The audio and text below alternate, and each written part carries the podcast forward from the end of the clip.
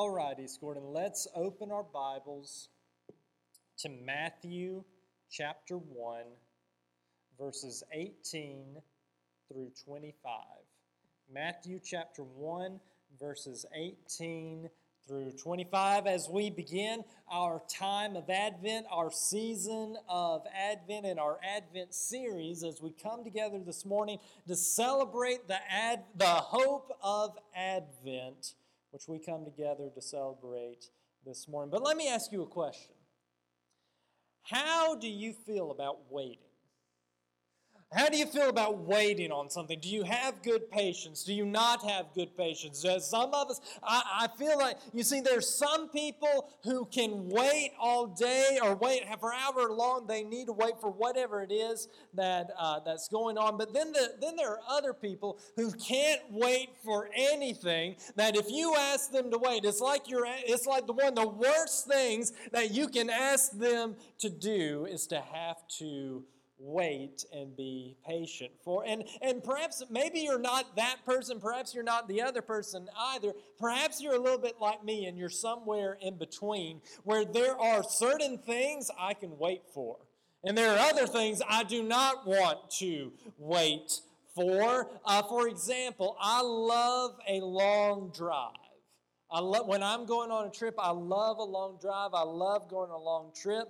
Um, and and, and uh, going to Savannah is not a terribly long trip, but it, but uh, I'd go to Savannah for the day or for the weekend. I love the drive up there. But I'm telling you, the drive back is at least three hours longer. I don't know how that's possible, but the drive back is so much worse than the drive out there. I love the drive out there. I love I love the length of it. I love how long it takes. I love going. I love the trip because I I, I just love that sense of of I, I don't know what it is, but I love that.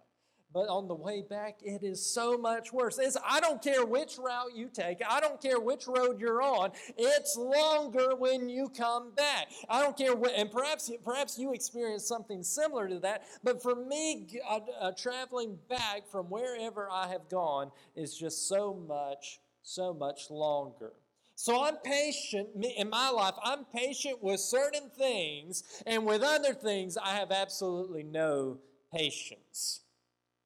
But growing up, there was something that I just didn't have any patience for at all, and it was waiting for Christmas morning. As soon as December arrived, my patience began to wane. It, and, it, and it got worse and worse as the month carried on until eventually Christmas Eve arrived. And in my estimation, Christmas Eve is the longest day and night of the whole year. Or at least that's how I felt about it as a child. Then finally, the more Christmas morning came. There was celebration, there was presents, and there were visits from family, and it was a wonderful time. Now, in life, we think we kind of know what it means to be patient. We think we kind of know what it's like to have to wait. But I promise you, from reading the biblical story of the birth of Christ, you're going to see that we, we really don't know what it means to wait. We really don't. And not only that, but as we go through this season of Advent this morning, we're going to understand, or at least we hope to understand, the role that hope plays in a seasons in seasons of waiting. So Matthew chapter 1 verses 18 through 25.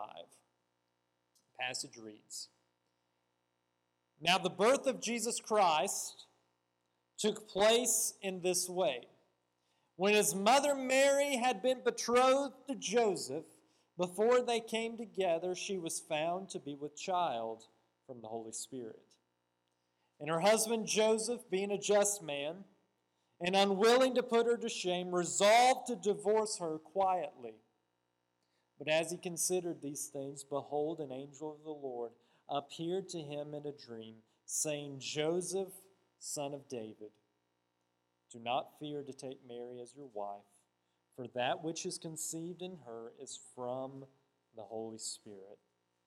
She will bear a son and you shall call his name Jesus, for he will save his people from their sins.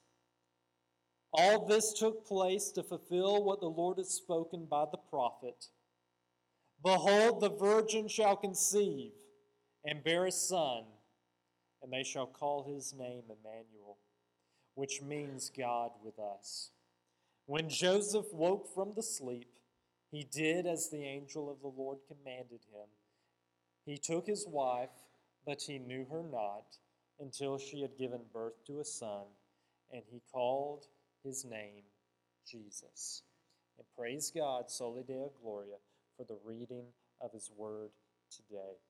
You know, being in church, we, uh, we can sometimes take for granted the, some of the biblical stories, some of the stories of, of the biblical narrative. And I think the Christmas narrative, the kind of the Christmas story, is probably the first on the list because many of us were so familiar with the story. We're so familiar with it, and when we read the story, even when we're reading it ourselves or, or listening to a pastor give a message on it, we can kind of instinctively kind of put our brains on cruise control because we know the story. We know how the story goes. But here's the reason, here's part of the motivation behind the season of Advent. The season of Advent takes everything and slows it all down. Slows it all down so that our hearts can worship God in every detail of this magnificent, magnificent story. So we're going to go through this a little slowly. Let's try to do that this morning. We'll start by looking at the two figures that this, that this uh, passage introduces, introduces us to. We'll start with the figure Mary. Mary was from a small city in Galilee known as Nazareth. And when I say it was small, I mean it was, it was significantly small. Its population was roughly around 480 residents. And to put that into perspective, there's roughly 4,000 residents here in Lyons, Georgia. So we look at Lyons, Georgia, we think, oh, this is a small, uh, small city, and it is a small city in comparison to most cities, but in comparison to the city of Nazareth, we're a little, we're a little bit bigger. But Nazareth was a very, very small and it was not very it wasn't very populated. Not only that but the people who made up the city they, the people were, were thought of the city itself. It was thought of as to being this backwater kind of kind of place. It was looked down upon. Uh, the place was thought of as being as being less than. It was it was not a significant place, as soon as when, when as soon as someone heard or learned that an individual was, was from Nazareth, they automatically looked down upon them. Because they were because that's just the reputation that the city had how it uh, got that reputation is, is uh, uh, there are probably multiple factors in that but think of it uh, with us. We know that uh, we have certain opi- opinions about certain cities and that's just kind of how our culture is. Well it's the same thing in the ancient world with the biblical narrative. Certain cities had certain reputations and there's probably a reason for some of that reputation but at the end of the day not all of the people were criminals or anything of the nature, just as it is the same case when we have a certain opinion about a different city or whatever the case may be. But right there, in the middle of this insignificant little town, we find a young girl who is roughly anywhere from the ages of 12 to 15. A young girl who, much like her town, isn't particularly special, isn't particularly remarkable or noteworthy in any sort of way, and yet God, in His sovereignty, chooses her, chooses Mary, to be the mother of Jesus. But then again, uh, there, there isn't anything particular about anything particularly special about you or about anything particularly special about myself either, and yet God in His sovereignty still chooses us to be his. So Mary isn't any kind of special person, and she has the same sin problem in her heart as, as I have in my heart and as you have in your heart. Now, Mary is betrothed, as verses 18 and 19 tells us, She is betrothed to a man named Joseph.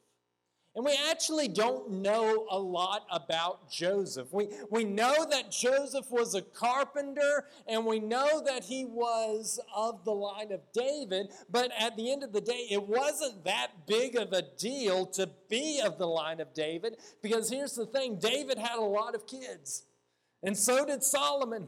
So there were many, many people who could say that they were from the line of David. It wasn't that uncommon for someone to say that they were of the line of David. So Joseph, he isn't particularly special either. But there is a little bit more that we do know about Joseph. We know that he was a godly man. We know that he was a, a just man.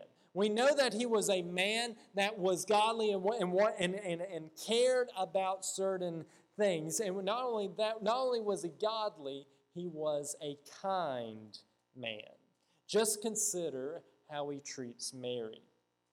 Joseph and uh, Mary and Joseph at this point in the story are not married to one another. However, they are betrothed. And in the ancient wor- world, a betrothal, to be betrothed, was a huge, huge deal. It was even more significant than what, how we practice marriage today with an engagement where a man proposes to a woman and they are engaged. A, a betrothal was even more significant than that because to be betrothed was an arrangement made by the parents of the man. So the, the groom's parents would organize the marriage of their son and someone else's daughter. The idea was that the marriage was to benefit both families, and so it was arranged marriage. Eh, it was arranged marriage, and that the idea is that through the marriage, it would produce something profitable or beneficial to both sides of the family. Not only that, but in order to, uh, to bring a betrothal into effect, a contract had to be signed. A contract with witnesses who also had to sign the document as well.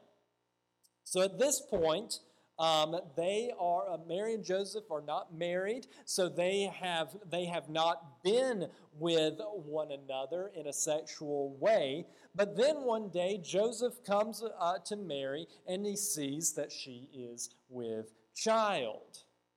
And so Joseph, being a godly man and being a kind man, does not want to put Mary to shame. He doesn't want to publicly humiliate her. He doesn't want to embarrass. He doesn't want to hurt her in any kind of way. He wants to do the right thing, the respectable thing, and he wants to divorce her quietly because in his mind, Mary has been with someone else. She has been with another man. At least that's what he thinks has happened. But Joseph is about to find out that there is something very, very special about what is happening in, in the life of Mary as well as in his own life. Consider verses 20 through 21.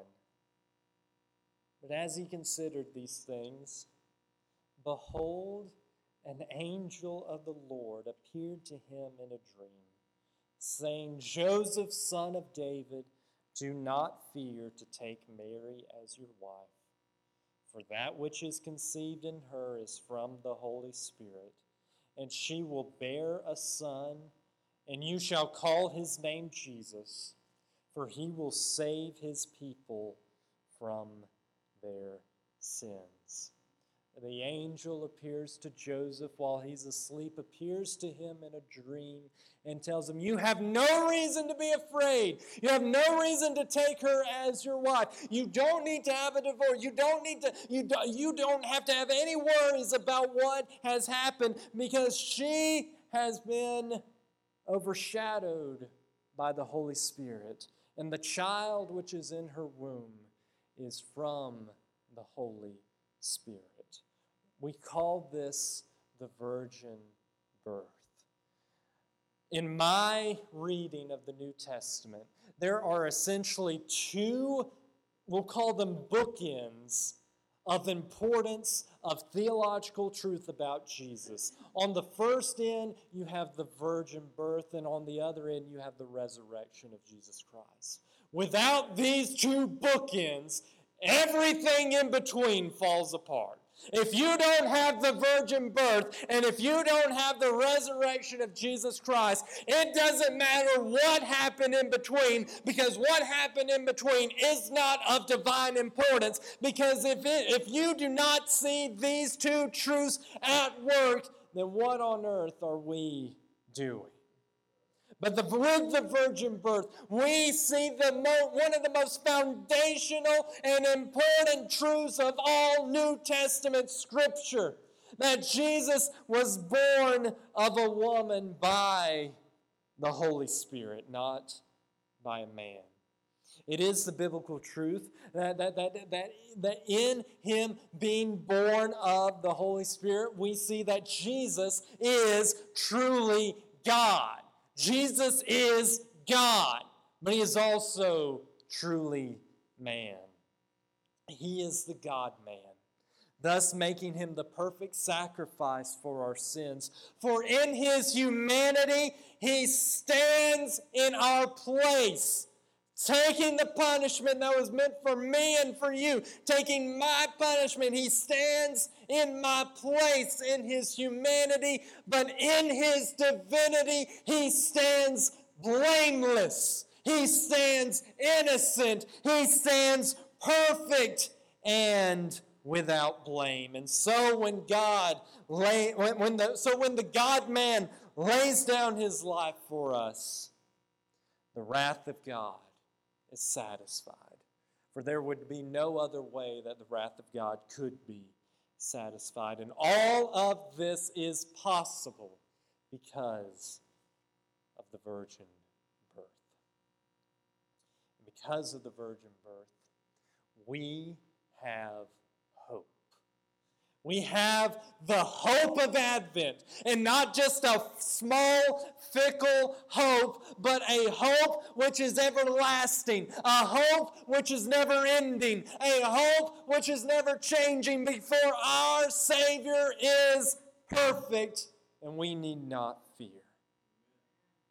Now, we will talk more about that hope in a moment. But now I just I just want to spend a few few moments kind of unpacking some areas of theological confusion that, that I've perceived that many people seem to have.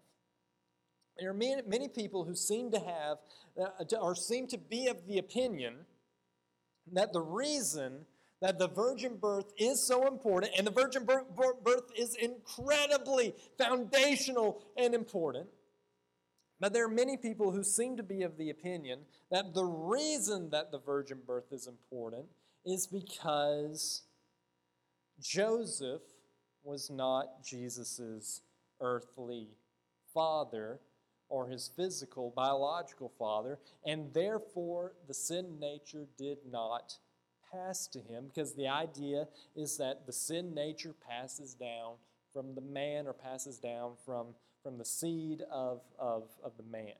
And because you do not see Joseph as the father, as the biological father of Jesus, the sin nature does not pass down to him, and that is the reason why Jesus had to be born of a virgin. Perhaps you have heard that, and perhaps you even think of it in that, in that way, but that is not the, the exact position that I understand it to be, and I want to explain why that is. First reason is because the Bible just doesn't say that. The Bible does not say that, and nowhere in Scripture does the Bible say that the sin nature is passed down from the seed of man. It does not say that. That is a tradition that has come up in the midst of biblical thinking. Not, but you don't see that actually taking place in the biblical narrative. But instead, what the Bible does say is that sin passed down from Adam that sin passed down from Adam. That's that the sin that exists in our world was passed down from the first man, from Adam. For Adam was commanded by God to be in the Garden of Eden, to take care of the garden and not to eat of the fruit of the tree of the knowledge of good and evil. But instead of being obedient to God, what does Adam do? He's standing right next to Eve when she's listening to the voice of the serpent whispering in her ear. And when she partook of the fruit of the when she partook of that fruit, he did nothing to stop it. Then it was God who told him, you are not to eat of this fruit. But Adam's looking at his wife, watching her take of the fruit, and he does nothing to stop it. And what does he do? He even takes of it himself. Resulting factor is that sin enters into the world. Adam failed his job. Adam sinned against God, and so sin has been passed down from generation to generation. From Adam, sin passes from generation to generation. But here's the thing the last time I checked, men and women are part of the generations that have come from Adam. So, what does that mean? That means that men are just as sinful as women, and women are just as sinful as men. We all have the same problem. We all have the same messed up heart inside. And so when we, when, so that's the first, and really it's the most important reason as why I do not follow that train of thought that that sin is passed down from men and not from from women. It's because the Bible just does not say that. The Bible does not uh, paint that picture for us. Instead, it tells us that sin has been passed down through the generations of Adam, and that means men and women because we are all there. So that's the first reason, and I would say it's the most important reason. And second reason is because that line of thinking is dangerously close to what Roman Catholicism teaches. Rome teaches that Mary was sinless. And so, therefore, because Joseph is not the biological father of Jesus, Mary, being sinless, she did not have any sin to pass on to Jesus, to pass on to the Savior. And, in, and the resulting factor is that the, Jesus is perfect because Mary had no sin to pass down to him. And in doing so, in, in teaching this, they elevate Mary to a place of veneration that just simply is biblically inappropriate. So, in my estimation, this idea of sin being passed down from the men and not from women is too dangerously close to what Rome teaches. But the question remains if this is not, if the importance of the, of the virgin birth is not through the absence of the father is not, not so, so it's not that sins passed down from the father. If that's not what the importance of the virgin birth is what is the importance of the virgin birth? How is jesus sinless? Well i want to share with you what the baptist confession teaches on this matter. Uh, as, as, as, and we will also be looking at a few passages of scripture as well. This is chapter 8 of the Baptist Confession of Faith, and it is the third paragraph. Chapter 8 of the Baptist Confession, and it is the third paragraph.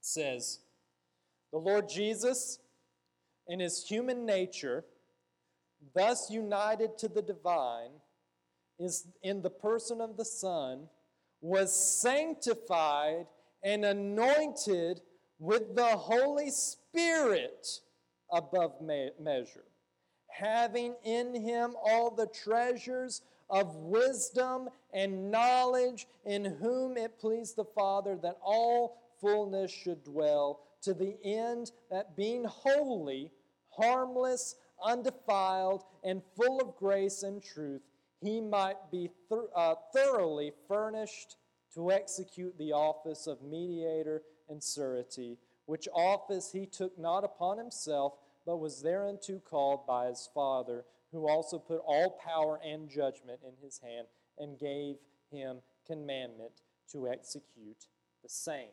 So, what is the what that is saying is that is that the, the point of focus is not on is not on Joseph, but the point of focus is on Jesus, is on the Holy Spirit empowering Jesus. Okay?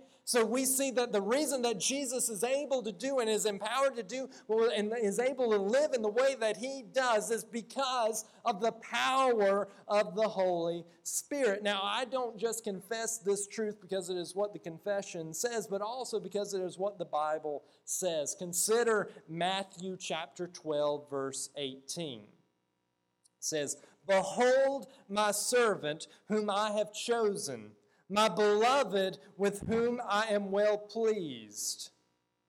I will put my spirit upon him, and he will proclaim justice to the Gentiles. Acts chapter 10, verse 38. How God anointed Jesus of Nazareth with the Holy Spirit and with power and he went about doing good and healing all who were oppressed by the devil, for God was with him. And then finally, Hebrews chapter 9, verse 14.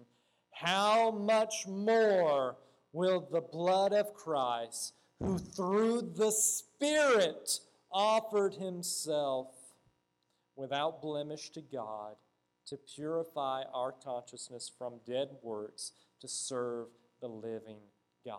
So you see time and time and time again. The Bible points to the that the reason of the significance of the virgin birth of Jesus being sinless, of Jesus performing miracles, of Jesus being worthy of laying down his life for us upon the cross is not because of the absence of a biological father, but it is through the presence of the Holy Spirit. It's because of the Spirit of God.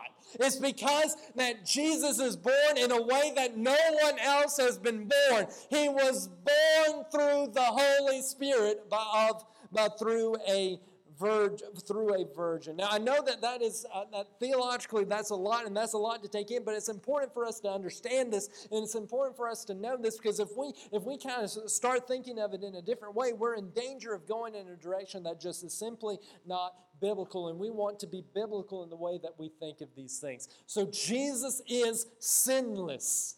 He is born of a virgin. And the reason for that is by the power of the Holy Spirit. Know that and grow in your understanding of it. Verses 22 and 23. All this took place to fulfill what the Lord had spoken by the prophet. Behold, the virgin shall conceive and bear a son, and they shall call his name Emmanuel, which means God with us. And now we come to the promise of Emmanuel, which we started our service with.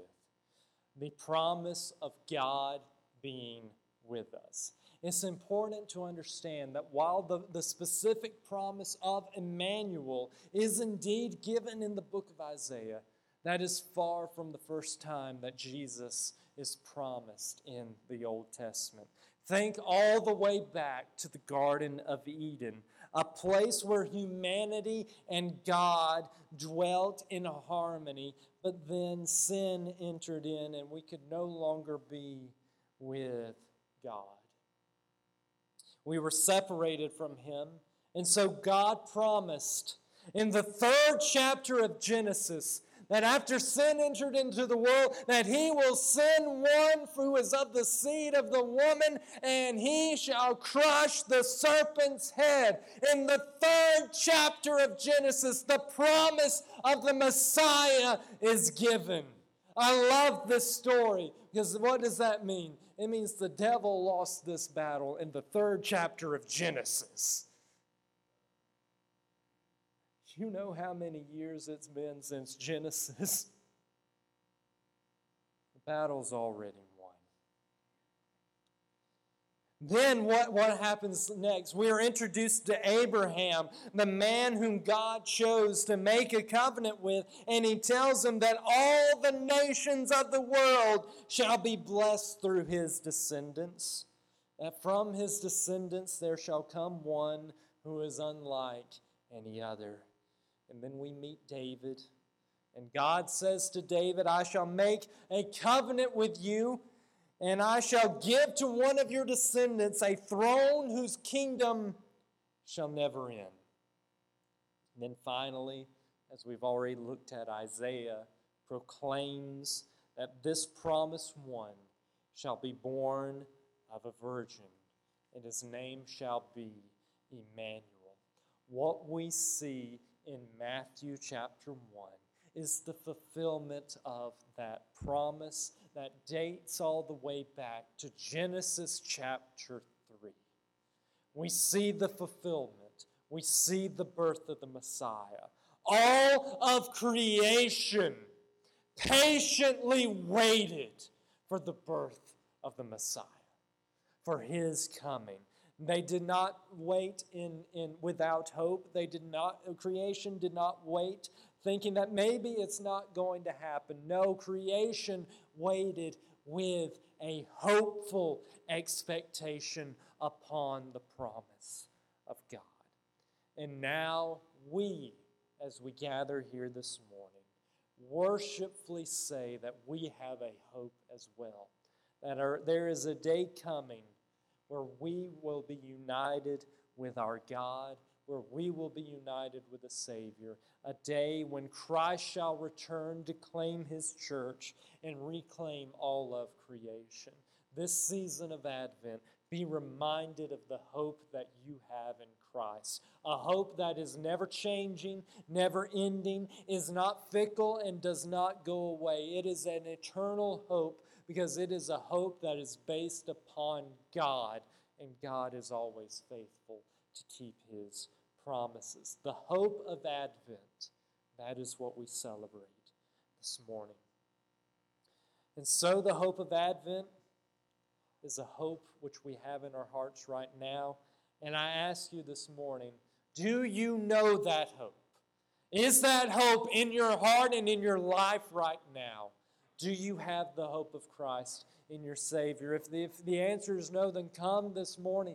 Come this morning, talk to me, talk to one of our deacons. We want to share Christ. We want to see the name of Christ proclaimed. If you don't have that hope, may today be the day of salvation. And may today be the day that you receive Christ as your Savior and know what true hope is. We will pray and we will have our time of invitation this morning. Father, we pray thanksgiving for this day and all of your many blessings, Lord. And Lord, we want to praise you for the miraculous gift of hope which you have which you have given us. The gift of hope that doesn't fade, the gift of hope that does not go away, the gift of hope that is not overcome by the troubles and the trials and the difficulties and the temptations of this life. This hope, there is nothing that can put out the flame of this hope that is burning in our hearts. For you have given us this hope. and You have given us the promise of the Messiah. And you fulfilled your promise all those years ago in the story of Matthew chapter 1. And today, Lord, because of that hope, we have the gift of salvation. And Lord, we also look forward to the gift of your return when we shall be united with you. And oh, what a day, glorious day that will be when our Jesus we shall see. So, Lord, by the power of your Holy Spirit, Tune our hearts to sing thy praise. Work in our hearts so that this hope, the flame of this hope, may grow all the brighter so that it never goes out. We pray all of these things in the name of Jesus Christ, our Savior. Amen.